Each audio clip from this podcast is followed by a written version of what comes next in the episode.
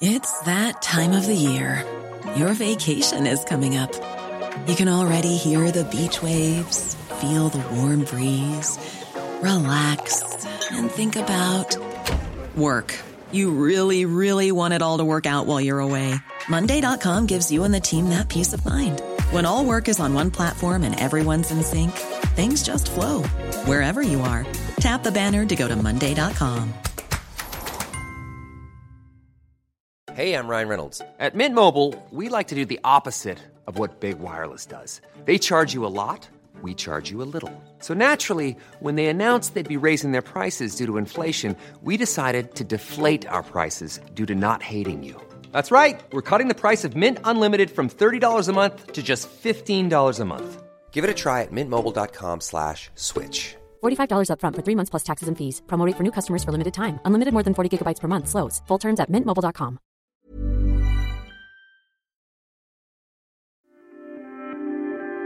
From Brazil to South Korea, from Justin Bieber to Bukayo Saka, Pentecostal Christianity is sweeping the globe. For a moment or two, just pray in tongues. Strike and strike and strike until you have victory for every enemy that is aligned against you. By 2050, one in 10 of us is predicted to be part of a movement that promises health, wealth, and prosperity. And not just in heaven, but here and now. The faith also says that there's nothing wrong with being rich and successful. It says, no, it's fine. In many ways, it's a reward for your good faith. In America, Pentecostals were the bedrock of Trump's support, with more than half of them believing he'd been anointed by God, even though he isn't necessarily known for his Christian morality. It's someone who's ready to roll their sleeves up and get dirty on their behalf. They, they might want their Pentecostal preacher perhaps to, to live by the values that he's preaching, but, but the leader of the free world, maybe it's better if he's unconstrained by them. What is Pentecostalism, and why is it becoming one of the fastest growing religions? You're listening to Stories of Our Times from the Times and the Sunday Times. I'm Manveen Rana. Today, how Pentecostalism is taking over the world.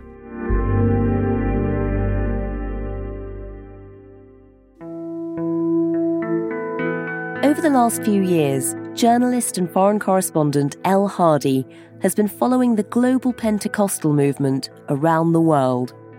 In Nigeria, just outside Lagos, a city of 20 million people, she found a sort of highway to heaven, a redemption road.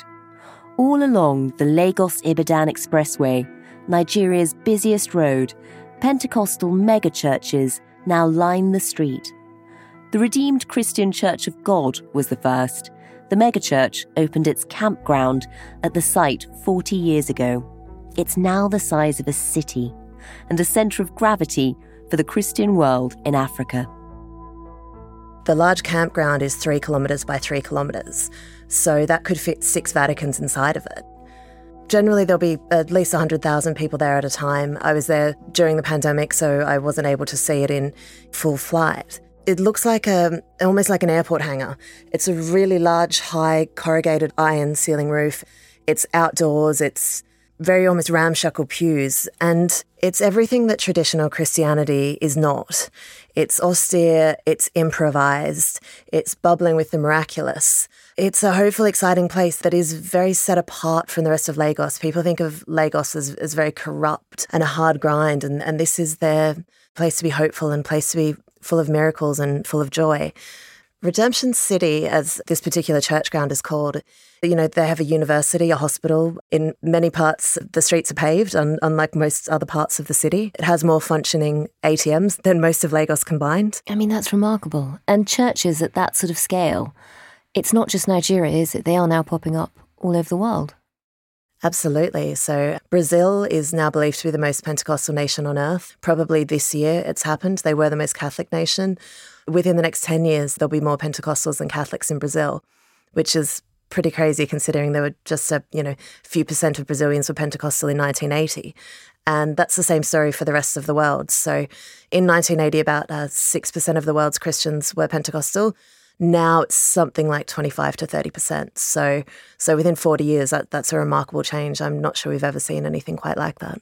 And yet, there'll be a lot of people listening to this who will currently be wondering what is Pentecostalism? Tell us a bit about it. I mean, what are the core beliefs and how is it different to other denominations, other parts of Christianity? Pentecostal Christianity is a branch of evangelical Christianity. So it says that people first need to accept their Lord and Savior and be born again, as with traditional evangelicals. But Pentecostals will say that you then need to be born again into the Holy Spirit or filled with the Holy Spirit. So that is the Holy Spirit coming inside of you and blessing you with a biblical prophecy of nine gifts of the Spirit. So that's miracles, healing, speaking in tongues, and so on. When you get discouraged, all you got to do is say Jesus. Jesus. Jesus, Jesus, Jesus. Jesus. It's a very direct experience with God. It's the ability to participate in the miraculous that, that gets a lot of people on board. Health and wealth are probably the two biggest drivers. Prosperity gospel is huge in Pentecostal faith, and there is actually some evidence that it has a very good effect on people's lives. I mean, the prosperity part is really interesting because it's not what you normally associate with religion. I know you've described it as a sort of capitalist way of doing church. What exactly does that mean? Pentecostals have always been very good at embracing the here and now. The goal is to occupy till he comes, Yes. Yeah. not be preoccupied with when you go. Particularly modern Pentecostalism is about having a good life now as well as in the ever after. And that's something that's really important to people. The faith also says that there's nothing wrong with being rich and successful. That's why we see so many Premier League players, so many musicians. It says, no, it's fine. In many ways, it's a reward for your good faith. I kind of want to know how this manifests itself. I mean, if you're in one of those giant churches at a service, this might be some of the stuff that's being preached. You know, what does that feel like? What is a Pentecostal service like? It's not what you would think it's like. So, for example, I was recently at a Hillsong service in London. The Hillsong Church was founded in Australia in the 1980s and has since expanded to 30 countries on six continents. It has 150,000 members, and until earlier this year, Justin Bieber was one of them. You walk in, the audience is very young. Hillsong in London says that 50% of their audience is under 25. I'd say it's more like 80 or 90% from the times that I've been there. It's very diverse, very multicultural. You have people from all sorts of, of different backgrounds, very aspirational, upwardly mobile, very well dressed. And they want to feel good about their faith. My environment may not be conducive to what I want to see, but my seed has the power to change my life in this environment. It can be another thing in your busy life. You can play for Arsenal on Saturday and go to church on Sunday. It's about feeling very uplifted and giving people what they want and the, the tools that they need to navigate modern life. So you get the the music's wonderful. You know, just as a digression, rock and roll is basically secular Pentecostalism. It came out of um, Pentecostal churches, or the early rock and roll from Sister Rosetta Tharpe through to Elvis Presley were all raised Pentecostal. When you think of the, the Elvis style or the Jerry Lee Lewis of, you know, frenetic stage energy and whooping and stomping, that all came from the Pentecostal churches. And so that presence has always been there. We better get the love. Reach out to the lost soul and build up. It's always been, again, that direct experience with God.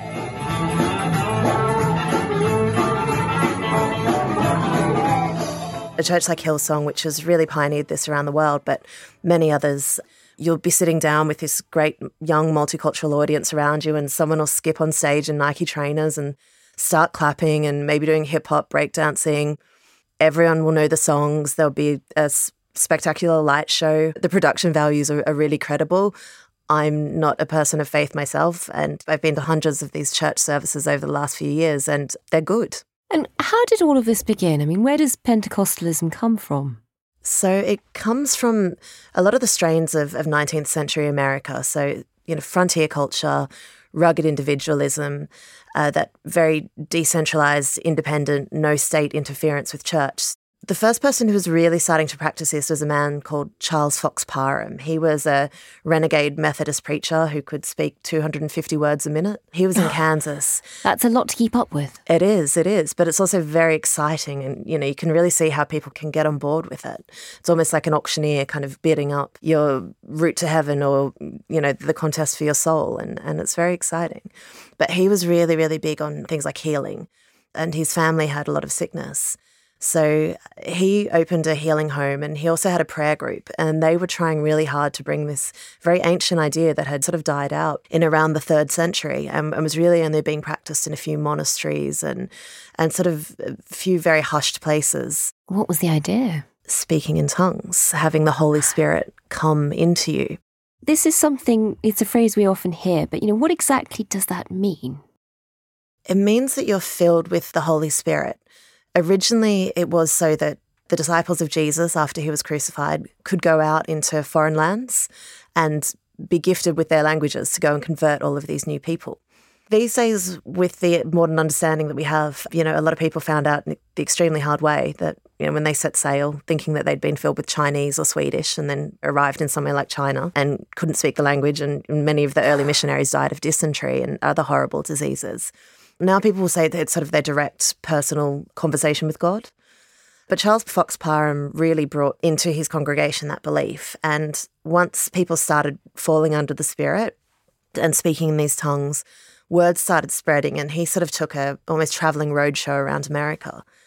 He had a disciple, a young man called William J. Seymour, who was the son of freed slaves from Louisiana.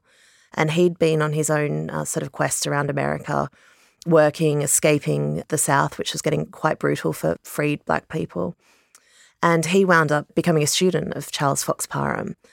He couldn't be in the classroom at the time because of segregation laws, so he had to learn from outside in the hallway. But he took on these beliefs and went up to a black church in Los Angeles in 1906 and had a large congregation, and they prayed and fasted for days on end and then started falling under the Spirit themselves. Then, two very big things happened. Firstly, there was a San Francisco earthquake uh, just days after this event happened. Many people thought that was a sign of the end times and they needed to start converting as well. And there was also just an incredible burgeoning media sphere happening in, in Los Angeles. This was the end of the frontier. This was a migrant city. This was people coming from poor parts of America, you know, trying to get a job in a factory or or chase their dreams in the big city. So these two things sort of the fear of the end of days but also the optimism of the here and now combined. And people started coming from all over america and all over the world to practice this new bent on faith. That's remarkable. And this has now sort of like really snowballed. It seems to be sort of increasing all the time. Why has there been such a huge boom more recently? I think the answer really lies in it's giving people what they want in the here and now. So that highly experiential ideas of bettering your lot in life and also hopefully the ever after. But it's also very decentralized. It looks and sounds like the local culture. So in Brazil, your traditional Catholic bishop was probably educated in Spain or Portugal. They're probably a white man. They're, you know, dropped in with that very middle class education onto the edge of, a, of the Amazon rainforest or into your favela in Rio de Janeiro they're sort of bringing down a certain idea of faith, whereas your typical Pentecostal preacher grew up in the favela with you. He's mixed race like you. He knows the streets like you. He grew up very poor. He knows that your mother's sick and goes around to see her while you're at work. He puts on church services at five in the morning and at midnight because he knows that people are working all day in the factories or as domestic servants mm. and they can't just go to a church service at 10 a.m. on a Sunday. The guy who almost acts like a mentor he encourages you to follow your dreams. He says, you know, why don't you quit that awful job at the factory and and start that little street vendor business you've been talking about for so long and and then he'll encourage the congregation to go and start shopping there. And that's a big part of the prosperity gospel and why it's so popular and why we often see it working because these start forming solidarity networks that you're not getting from anywhere else outside the ah. church. You're certainly not getting it from the state. And obviously, when people start going and seeing these improvements in their life, other people start coming along with them. And that sense of material improvement is so powerful and understandably so. And the other thing that's interesting is, you know, when you look at sort of traditional Christianity, for example, and, you know, missionaries going out and trying to convert people in different countries, it was a much slower process, I suppose. And here we, you know, we've got Pentecostalism in Brazil, as you said, sub Saharan Africa, South Korea.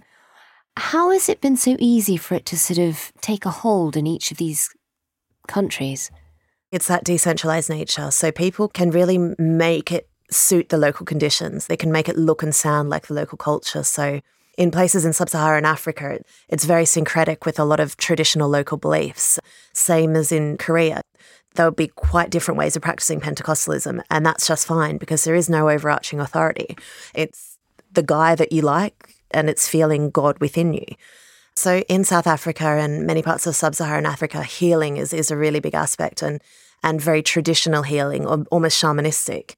In Korea, for example, it's very much the faith of the aspirational class of people, aspirational middle class, very highly educated people who want to be seen as quite American. That, that, many of the churches there will do their services in English, and people will learn the Bible in English to to sort of show how Americanized they are.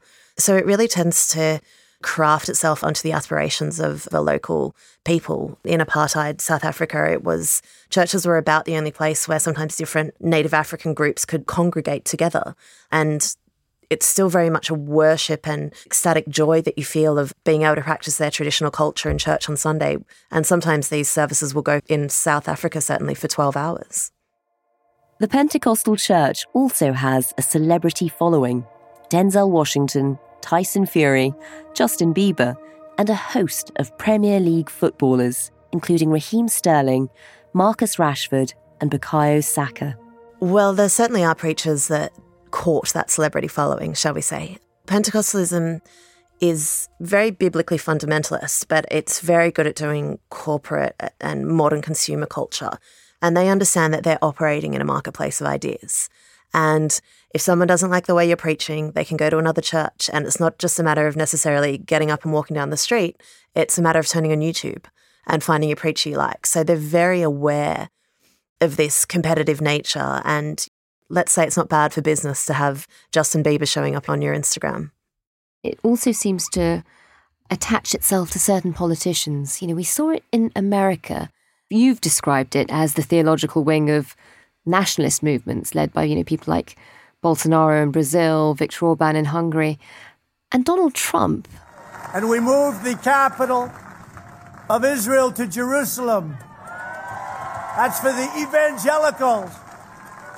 You know, it's amazing with that. The evangelicals are more excited about that than Jewish people. It's really, right? It's incredible. I mean, just talk us through why is it that this form of, of religion seems to fit so well with sort of slightly authoritarian nationalism? Yeah, uh, that's a really interesting thing. So, for example, with Trump, he obviously had a strong evangelical backing, but the first people he had were people like Paula White Cain, his spiritual advisor, a very well known Pentecostal preacher. Let it be burned by the fire of God right now in the name of Jesus. Let every ha ha ho ho andaha ay ha rabasata mahandariakasa hay mamatare. Worship the Lord. And her husband used to be in the band Journey. So again, that musical popular culture connection. But it was the Pentecostals that, that were really his first and, and most unswerving supporters. And that's significant because there's a real sense in global Pentecostalism that really lines up with that sort of new nationalist international. And that's feeling besieged by the secular liberal world around them. For example, Nigeria, one of Donald Trump's countries that he called a shithole country, they're the third highest supporting country of Trump in the world. They see him, like many Americans do, and many Pentecostals around the world do, as someone who is unconstrained by their values, but is fighting for them. Someone who's ready to roll their sleeves up and get dirty on their behalf. They might want their Pentecostal preacher perhaps to live by the values that he's preaching, but the leader of the free world, maybe it's better if he's unconstrained by them.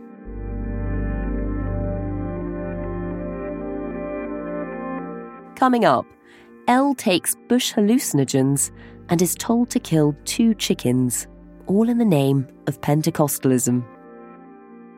Hello, I'm Jane Mulkerrins, Associate Editor of The Times Magazine.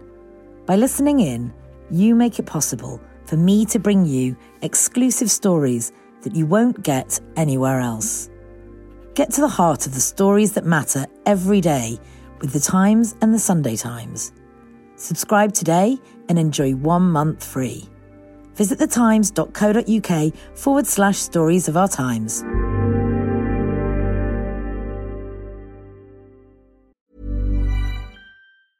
Life is full of awesome what ifs and some not so much, like unexpected medical costs. That's why United Healthcare provides Health Protector Guard fixed indemnity insurance plans to supplement your primary plan and help manage out of pocket costs. Learn more at uh1.com. It's that time of the year.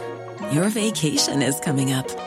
You can already hear the beach waves, feel the warm breeze, relax, and think about work. You really, really want it all to work out while you're away.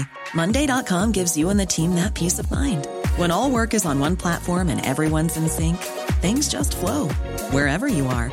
Tap the banner to go to Monday.com.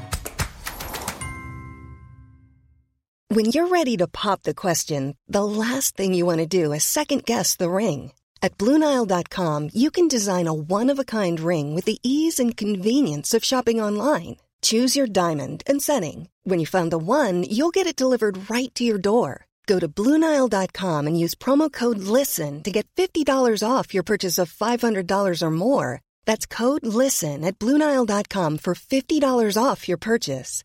Bluenile.com code LISTEN.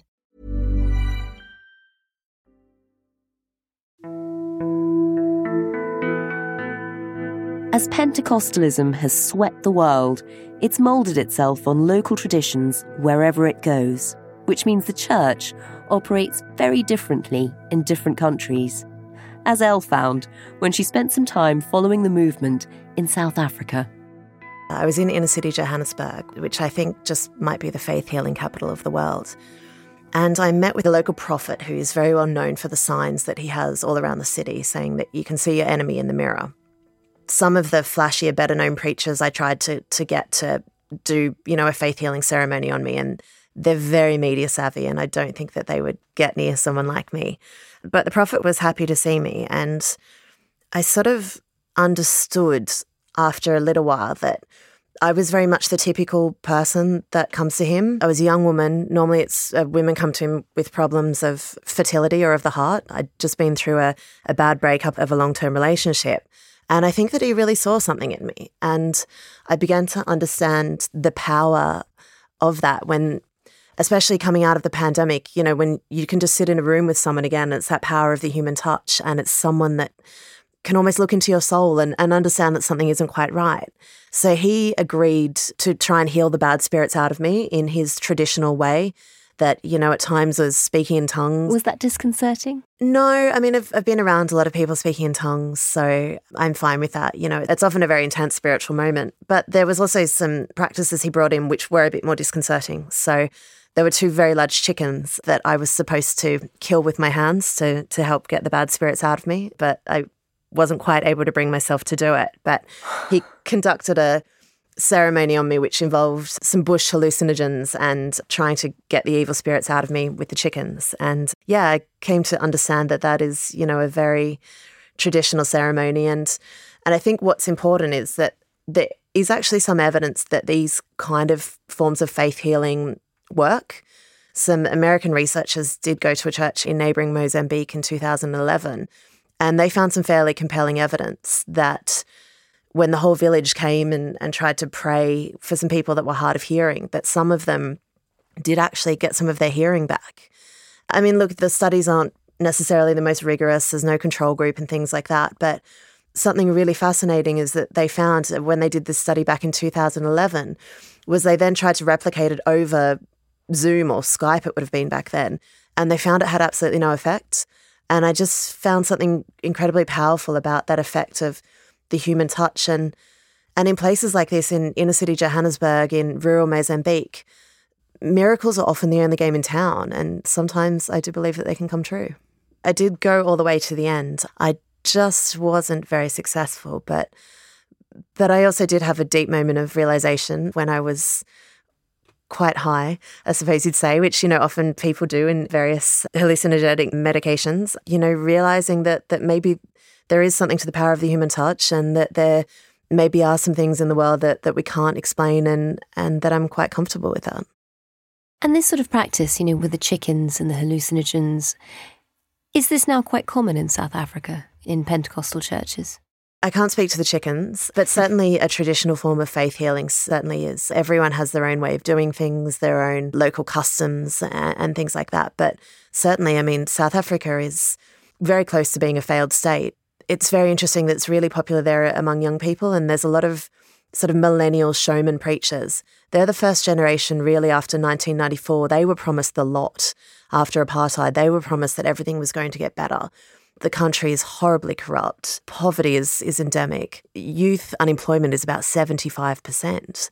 So, a lot of these preachers are, especially some of the big flashy guys, they're almost forming their own states within states. Tithing becomes like giving taxes. It's not the best care in mm. town, but they'll, you know, give you faith healing via miracle, but they'll also probably have a small medical clinic on site that you can access if you go to the church.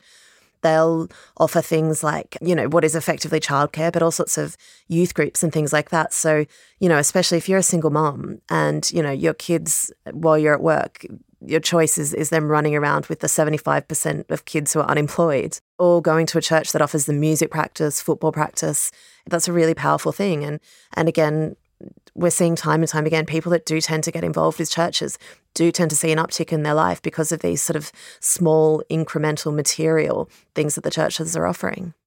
And Elle, for you, I mean, having gone around the world and seen so many different sides of Pentecostalism, was this a difficult story to report on? In some ways, yes. Just as as logistically, sort of having started this just before the pandemic, there were, you know, a lot of issues in that regard.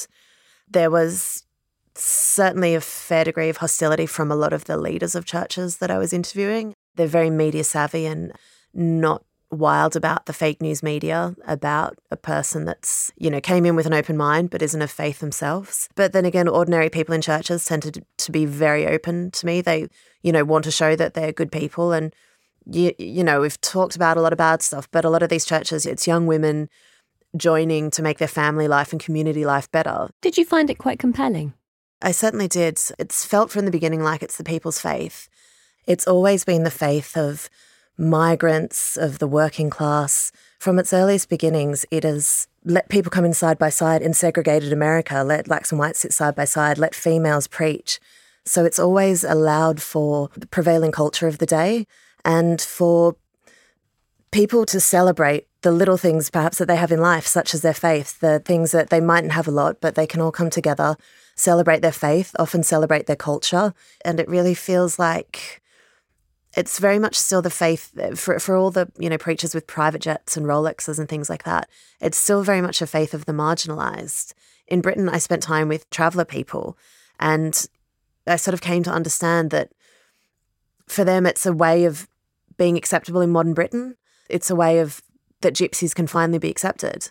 And that's very heartbreaking, but also very understandable. And when you were there, I mean, did you feel like they were trying to convert you?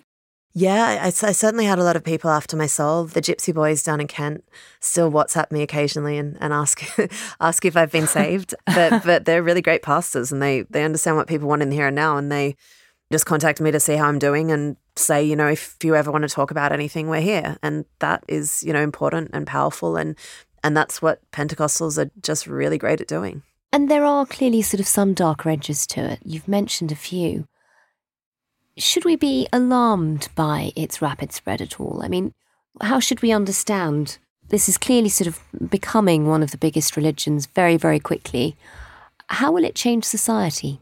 It's estimated that one in 10 people in the world will be Pentecostal by 2050. So there'll be about a billion Pentecostals. I think it's just important that people understand this. So people are always so surprised when I sort of mention the figures around it around hmm. hundred mm. million people, 35,000 people a day converting. Those kind of numbers are quite difficult to comprehend. I don't think the rise is so much a problem. I mean, you know, I still think that people should be able to practice whatever they want, and that's fine. But certainly, I think some of the doctrines around the faith are very troubling. But I think it's also important to understand, you know, why people are being attracted to these faith time and time again in states that are failed states or states that are being failed. These are solidarity networks. These are the only places often to get things that states were traditionally meant to give you, and no one else is, is offering it outside of the churches.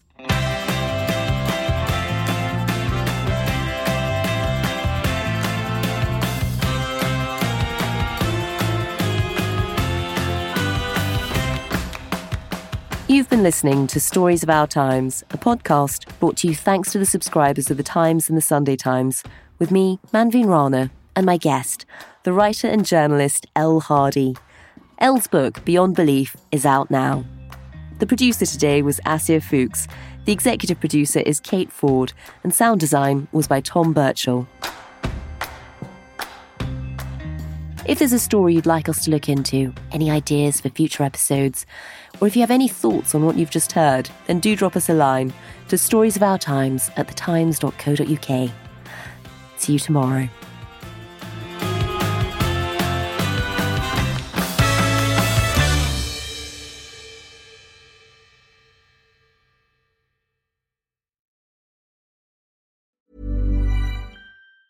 Even on a budget, quality is non-negotiable. That's why Quince is the place to score high-end essentials at 50 to 80% less than similar brands. Get your hands on buttery soft cashmere sweaters from just 60 bucks, Italian leather jackets, and so much more. And the best part about Quince, they exclusively partner with factories committed to safe, ethical, and responsible manufacturing. Elevate your style without the elevated price tag with Quince. Go to quince.com slash upgrade for free shipping and 365-day returns.